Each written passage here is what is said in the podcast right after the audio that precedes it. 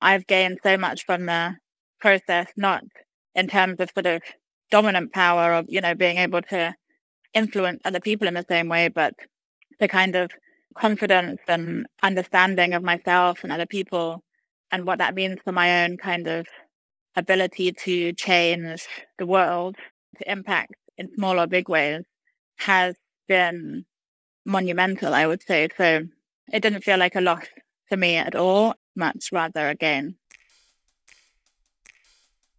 Welcome to Ecosystems for Change, where we co author the playbook on transforming communities by amplifying the impact of changemakers around us.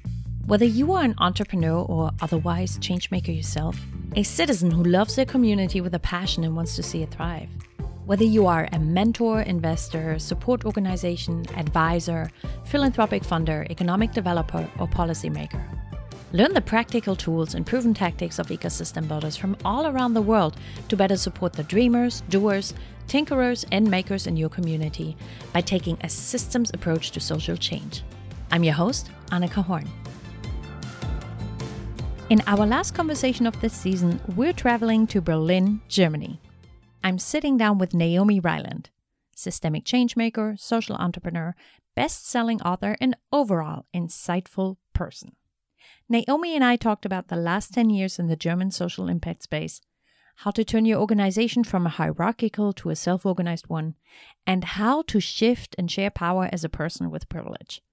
We also talk about burnout from the unicorn startup culture and raising anti racist feminist children. The audio in this episode is not top notch, but I'm asking you all to cut us some slack. We had to record this a second time at night after I failed to record our first interview at 7 a.m. that morning.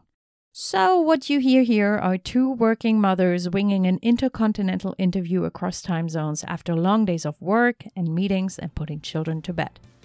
Let's go to Germany. Naomi Ryland, thank you for coming on the show. The audience doesn't know this, of course, but we actually recorded this whole thing at 7.30 this morning and then didn't record it. We just had the interview. So after a big facepalm moment and a rock hitting my stomach, we are here, what feels like 20 hours later on my 15th cup of coffee, ready to have a really awesome conversation around quitting and systems change and how to gracefully move through a lot of these transitions. So Naomi, thank you for being here. Thank you for making the time a second time to talk to us and share a lot of your journey with us. Welcome to the show. Thank you so much. Naomi, if we were to come to your home ecosystem in Berlin, Germany, where would you take us so that we could get a really good flavor and taste for what is going on in the German capital? Well, I'd have to take you to Impact Hub, of course. Um, hopefully, everybody knows what Impact Hub is. Um, and in Berlin, they've been around just about as long as my own business. So we had our launch party at the Impact Hub Berlin very first space, which was basically just a room in a different co-working space. And um, last year they opened up a massive um, co-working space uh, in Berlin, um, which kind of represents the way in which the sector has just bloomed in Berlin since I started out, um, I guess, almost 10 years ago now, uh, when we started our business social impact here was a little bit exotic and there wasn't really that much going on. Um, and now it feels like it's really hit the mainstream and there's, there's an awful lot happening, um, for good or for better or for worse. um, but it's a, it's an exciting time to be, to be here. Um, and I would also take you to see the, the company that I've been supporting a little bit over the last few months, um, because they're just starting out and it's also a, a completely female founding team. They're making called Vyld, and they're making um, tampons out of seaweed. They're so progressive and so radical in the things that they're doing. They've just come up with their own funding terms, uh, which they're presenting to investors, which are uh, like completely alternatives to anything um, kind of conventional in terms of impact investing, or obviously in terms of um, venture capital or anything like that. It's really amazing to see how yeah, things have progressed since when we started, and I wish that we'd been as brave and as um, radical as they are now. So, um, yeah, I'd probably say a little bit more about that. That would be wonderful. Um, I think I went to the very first Impact Hub location years and years ago. Was it in Neukölln? Wasn't it some kind of? I remember meeting Leon, and it was really this small, scrappy space. And I haven't even seen the latest iteration. I just know that they opened up. But over the course of these 10 years, what is it like seeing all these startups now and knowing that social impact is hitting the mainstream, as you said, and and you don't have to explain to everyone and their mother what a social entrepreneur is. What is what is it like for you now, since you're such an OG, to look back over the last ten years and say, "Wow, have we come a long way? Have we gone in the right direction? What does that feel like for you?" Yeah, so it's um, it's two sides of the coin. I think on the one hand, there's so much more around to kind of support social entrepreneurs um, or people who maybe don't even know they're social entrepreneurs but kind of find out in in doing so. On the other hand, I think there's a lot more um, greenwashing and, and so sort of social washing and a little bit of a little bit of a lack of clarity around what really is impactful and what what is really going to shift the dial. Um, I think one thing that I'm really interested in and have become increasingly interested in is the whole topic of system change and to what extent some of the social enterprises that have sprung up in the last uh, decade have sort of been more of a sticking plaster that upholds the system rather than challenging it. And um, yeah, one of the things I'm really interested in is figuring out how we might be able to challenge the system together.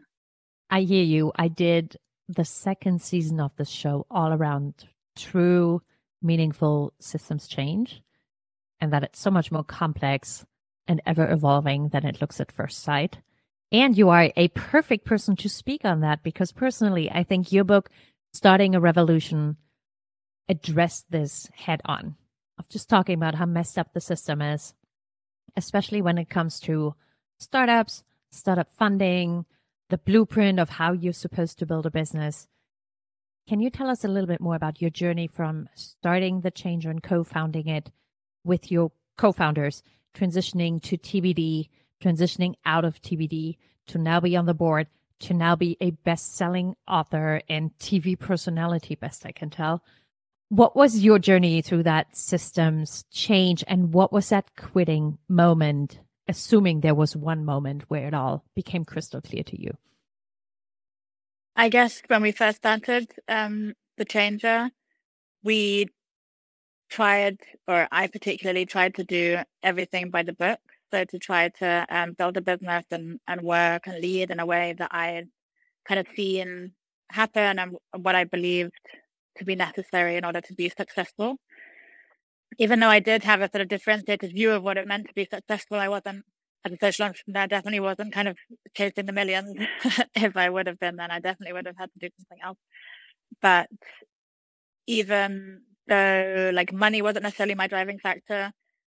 Um, impact as a driving factor was also kind of came from a place of looking for some sort of external validation and the way to get there I still believed was through kind of, you know, working super hard, going above and beyond what was actually kind of healthy and and safe in terms of um, you know, how much I was working and the kind of things that I was doing.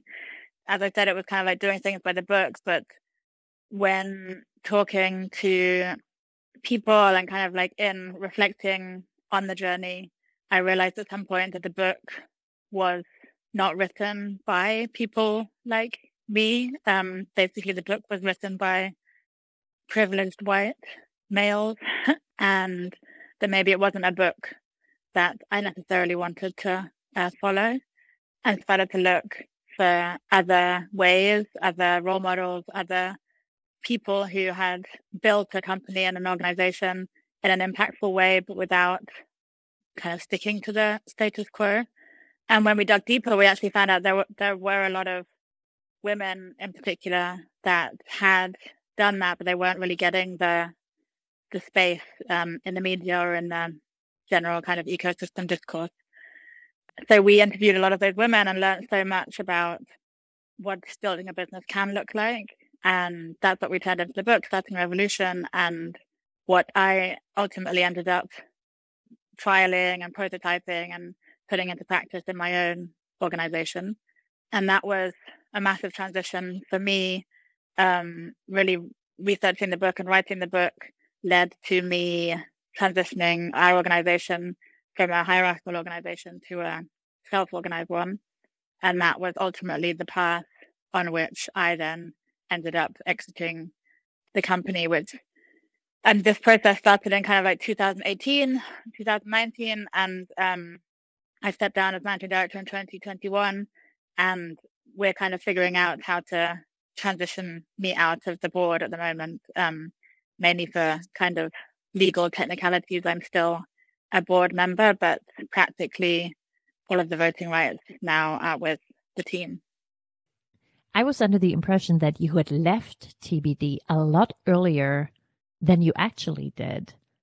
But that is because you managed to, I don't want to say work yourself out of a job, but this whole transition away from a hierarchy to a self organizing organization really meant that you were able to transfer a lot of your responsibilities, a lot of what you were doing to team members based on their competence. Is that the right understanding of how that works? I mean, overly simplified, obviously, but is that the idea? Yeah, I mean, so for us, self-organization um, meant competency-based hierarchy. So I think one misunderstanding of self-organization is that it's kind of like an anarchy or um, that everybody's just kind of doing their own thing, or maybe it's even um, demokratisch, what's that word in English, where everybody kind of has to decide on everything. It can look like that, uh, but I think in most kind of new work set up like ours, it's something like competency-based hierarchy, where hierarchy shifts um, or like power shifts between members of the team based on who has the competencies to kind of take responsibility and um, in for that particular project or that particular area. So it means shifting away from the status-based hierarchy, where like one person, just on the basis of the fact that they founded the organization, for example, gets to make the decisions, towards, in the best possible scenario, a system where the person who can best make the decision makes the decision that involves the founder or the leader of the organization acknowledging that they're not always the best person to take the decisions um, and the other people are. Um, and that can really be, you know, a, very new recruit or even an intern in some situations. That's that's kind of what it looked like for me. Now I've forgotten what the actual question was. I hope I've answered it in some way. I was curious about that quitting moment because yours wasn't a like throw your phone against the wall and say, I'm done. This is enough. I hate the startup scene. Instead, you were like, no, um, we're going to reinvent the organization and I'm going to hand over a lot of the things. So I was wondering, was there one particular moment or was it a very intentional sort of shift towards what TBD is now? I mean, I think I had that kind of throw in the phone moment and that was the point. And def- there definitely was it definitely was an option at, at the point of this transition for me and the rest of the team to say, you know what, like we've tried. Um, it's been tough. It's also been fun, but like it's you know we don't want to do it anymore. And I and we really we did a kind of team retreat and we faced ourselves with this question and, and um decided ultimately to continue, but to continue differently. And part of that certainly for me was this idea that um, I don't really believe that you know our society and our economy is you know in a good place. Let's say, I mean, even since 2018 or 2019, there's been way more crises, but it felt pretty bad back then already. So, as somebody in a leadership position at the time, that was also an organization that was sort of struggling with these kind of existing structures, it kind of felt like a kind of opportunity to say, look, if we don't change the way that we work, to try and make ourselves happier and maybe more impactful and our organization make more impactful, then who is going to do it? And we might as well just try. Um, and if we fail at that, then that's totally fine. But at least we've sort of given it a try. Yeah, it was just an opportunity for me rather than kind of immediately like kicking it in just to say, okay, well, let's just try this one thing. Um, and I guess I kind of had in mind that probably um, it would be a sort of gradual transition for me out, but that kind of felt like that was all sort of part of the process and and would be a necessary um, conclusion in a way because of the power structures that we were trying to challenge and change. Would it have been easier for you to quit instead of going on this like five year journey of figuring out how to do it differently? I think it would have been easier, yeah. But I hope I'm not just saying this because I've sort of like convinced myself in the uh, in the meantime. I absolutely feel like it was worthwhile. Like it was hard, um, and there was a lot of times I regretted it. Um, I just thought like, let's just go back to how it was, or like let's just end it. But ultimately, like having kind of put this process into motion, I wasn't the one who could then even like decide at some point. so, um, having sort of given up that power, I didn't even have the, you know, power then to say like let's let's quit now. That that dynamic had sort of um and continued, and now the organization is in much better shape. Actually, um, interestingly, both financially and sort of impactfully. And although that wasn't the kind of ultimate goal, that's been a really interesting and rewarding outcome. So, one of the quotes or messages that really stuck with me from starting a revolution was this idea that I don't know if you said it, your co-author or one of the women you interviewed, but but it the essence was something like it's really hard to do things differently because we've only been taught to do them a certain way. So once you say this way isn't my way, it's almost like this black hole of opportunity. Like you're in a dark room and you don't know where the door is, you don't know where to go. It sounds really hard. And to do that for years and to do it intentionally sounds like such an act of perseverance and belief and trust in the process, even though you couldn't possibly know what the outcome was going to be or how long it was going to take. Can you talk to us about some of those struggles, some of the thoughts you had when it got really, really tough in terms of transitioning the organization away from a hierarchy towards this what unknown new structure? I think this whole process was also running parallel to a lot of my own kind of inner work and understanding around privilege and my own privilege as well. And I'm a white woman who um, had a private education and although you know i don't come from like massive um, family wealth i certainly come from a family which is able to support me you know if, if something were to go wrong so i have that kind of safety net in place. And if i really you know reflect honestly then i think i was only able to get myself into this position of power of being a founder because of that kind of safety net and and that background that i had. So in reflecting about this um, and sort of comparing like my life tra- trajectory with other people and um, you know what I'd been able to do and what that meant for, as I say, my position of power. I think um, sort of always calling that to to mind when things did get tough was really important because I had this feeling of like, you know, if if I don't go through this tricky situation where you know, the worst thing that can happen is still not the very worst thing, then maybe things aren't gonna change. Like maybe people like me are the ones who have to kind of take these risks and go through this this sort of like dark tunnel um, because we're the ones who can sort of afford to lose. And I guess that that was a real kind of guiding light for me during this time. Knowing that you were the founder, transferring a lot of that accountability, responsibility, vision over to other people, handing that power over to people who are competent. Did you at any point think, why am I even doing this anymore? If I'm already giving like my life's work, I'm handing it over to other people.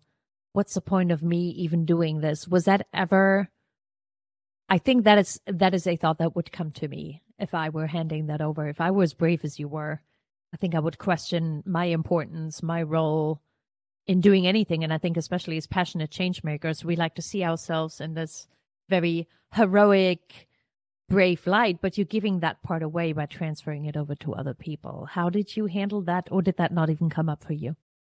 I mean, I think in in the process, and I hope I'm understanding the question correctly. I kind of um my idea of power changed a little bit from a kind of like kind of binary understanding of power, like I have power, you don't have power, and if I give you my power, then I lose my power, to something that looks a little bit more like power sharing where if I share my power with other people, it doesn't necessarily mean that I lose power. It, it is actually a process in which I can also gain power or gain um, strength, I guess, in a different way. And so this kind of like reframing of the idea of power meant that it didn't necessarily feel like a loss for me. And it, and it really doesn't feel like a, a loss for me.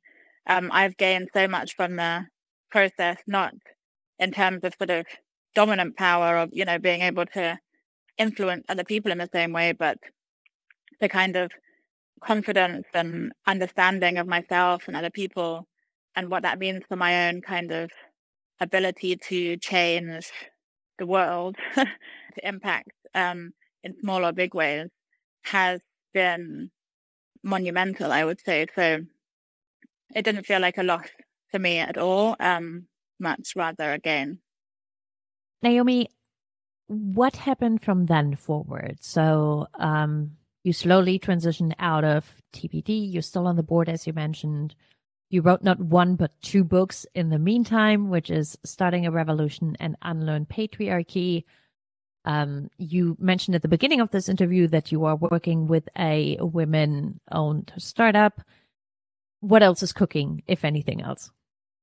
Yeah, so Unlearn Patriarchy really came out of this process as well. Um, Lisa, who I wrote the first book with, we spent a lot of time talking about, yeah, our, our kind of like journey as entrepreneurs and then kind of thinking about the ways in which what we were learning about how to be leaders or how to run our businesses was actually useful to apply to other areas of our lives as well, because figuring out that business exists within a patriarchy um, kind of opened our eyes to the extent to which all of the institutions in which we exist are very dominated by, not just dominated by men, but dominated by ideas that serve men. And we've internalized a lot of those ideas as well. So Unlearn Patriarchy covers business and work, but also family, love, uh, power, capitalism, racism. And we invited a lot of different um, authors, mostly women, to share their experience and expertise on those topics. So, yeah, this whole topic of unlearn has been very um, prominent for me. And one project that I'm working at the, on the moment is Unlearn Business. And that goes back to what I said earlier about systemic change and the idea of unlearned business is to bring together progressive companies who are really trying to push the dial in a systemic way, but are kind of faltering because they're meeting a lot of internal resistance and external resistance and trying to figure out how these progressive companies can kind of work together to with each other, but also with with research, with art, to figure out how we can come up with radical solutions to some of the ways that we're doing business or ra- radical alternatives to some of the ways that we're doing business, whether it's funding or compensation, uh, marketing or recruiting. Because if you look at compensation, for example, one of the labs that we've kind of put into place um, looks at privilege based compensation um, because if you, if you look at the way that we're compensating at the moment, it actually kind of reinforces existing inequalities on the basis of privilege. Because if you look at, for example, you know, people who've maybe got a university degree are likely to get paid more, but you only get a university degree if you're already privileged in a lot of our societies because they're the only people that can afford it, etc. And if we kind of believe that we want to redistribute wealth, then we need to maybe you know, look on a kind of like small scale, okay, how can we do this within our businesses and what does it take to implement a system like that within a business? And that's, I think, a really good example for how it might be easier to kind of like look at these questions together with other companies um, because they are pretty scary topics and then work together to try and implement them together and learn from that experience and then hopefully implement uh, on a on a broader scale two things happen right now with everybody who's listening. I think they're either freaking out because, like you said, everything you just said sounds pretty scary and radical, or they get really excited because they've had a taste of what it's like to be on either end of privilege and get a taste of how unfair and unjust the system can be in that regard. So I am super looking forward to the book Unlearn Business and kind of learning alongside with you guys. So if, you know, whatever you share in the meantime and how this book comes out, I'm sure it's not a once done and we'll never talk about it again. So I think it's a really important discourse that you are charting with this conversation. And I look forward to hearing what comes of it. I know that since I last, I don't even know when I last saw you. It must have been, it's been a really long time. But I know that since then, you've also become a mother. And I am really curious if you're willing to share how a lot of this thinking about and experiencing patriarchy is impacting how you raise a feminist child and how you how you do other things. How how are you a change maker a systems thinker a parent a daughter a community member an activist an author? How has others learning about patriarchy impacted how you go through the world and, and see yourself in these different roles that we all carry within us. Mm. Yeah, I mean, I think um, we we touched on this a little bit earlier that um, it's almost like a project for me to figure out what it means to have a good life um, now as a mother and somebody who's really interested in doing meaningful work. Uh, because previously that was like my main priority. And although I loved it as I mentioned I it wasn't always super healthy with the way that I approached it and like burnout or near burnout was always sort of like a in my periphery, either affecting me directly or people in my direct um circles. And you know, knowing a lot of parents and, and mothers in particular, um, that that you know burnout is obviously an issue, regardless of the whole work topic. So yeah, it's really a lot of questions about what it means to work in a meaningful way, to, to raise a child, to kind of be other things to other people as well, to be a friend, to be a daughter, to be a sister, a community member, uh, you know, a member of your town or your local area that's kind of taking an active role and how, uh, yeah, how that can sort of like fit in um, and figuring out, you know, whether work has to be the main thing, whether even being a mother has to be the main thing, or whether there's a kind of like a shift which can or needs to happen, um, maybe for all of us. And that's something I'm really interested in. I definitely don't have the answers to one big part of that, for example, um, which is maybe a big difference in Germany to, to America is the topic of childcare. Um, and I'm speaking about this topic from the very privileged position of having completely free full-time childcare from basically, I mean, you started at one, but we would have been able to have started even younger than that. And that goes right out of school. And I know that, I mean, I don't even know if I would have had a child if I didn't um, know that that would have been an option. And I certainly wouldn't have the kind of life that I do now um, if it if it wasn't part of my system. So I'm super grateful for that and super excited to to kind of think about what else we might come up with to kind of make our lives easier that maybe we think of complete utopias now. I think probably the idea of completely free childcare feels like a utopia for a lot of people in the world. Um, and I'm sure, you know, we know that there's like a lot of other things that we could do to make our lives easier. Um, and I, I hope that, you know, we're going to move in that direction. I don't know if you've noticed this about yourself, but when I first became a parent and, and even now that I'm five years into this journey, I catch myself repeating patterns that I wasn't even aware of having. But I think they're so deeply and subconsciously programmed that I often have to question myself about is this really how I want to be showing up as a parent? Is this really the kind of values I want to instill in my daughter? Or is this just my dad and how he talked to me back in the day? And like, no hate against my dad, he's wonderful. But I'm thinking, especially because we talked about the doing things differently when you've only ever known them one way is reflected in, in rearing children, is reflected in how we lead companies and I've it can sometimes feel like it's a constant swimming upstream. I'm not going to say battle, but if you're constantly questioning not just how you show up, but how the rest of the world shows up for your child and for you as a mother, I think it's a pretty exhausting journey at times. How do you how do you take care of yourself in those moments? Where how do you retreat or anchor yourself and who's in your corner to listen and support? I guess like my partner and I are kind of working pretty hard to establish a system, like a family system that um, that allows us both to have time for, don't say time for ourselves, but like time to sort of develop ourselves um, beyond the role of parent. Neither of us have our families in Berlin, so that's an additional kind of struggle because I think um, that's sort of part of our, our system, certainly like in Europe anyway, that the grandparents are kind of like filling in a lot of gaps.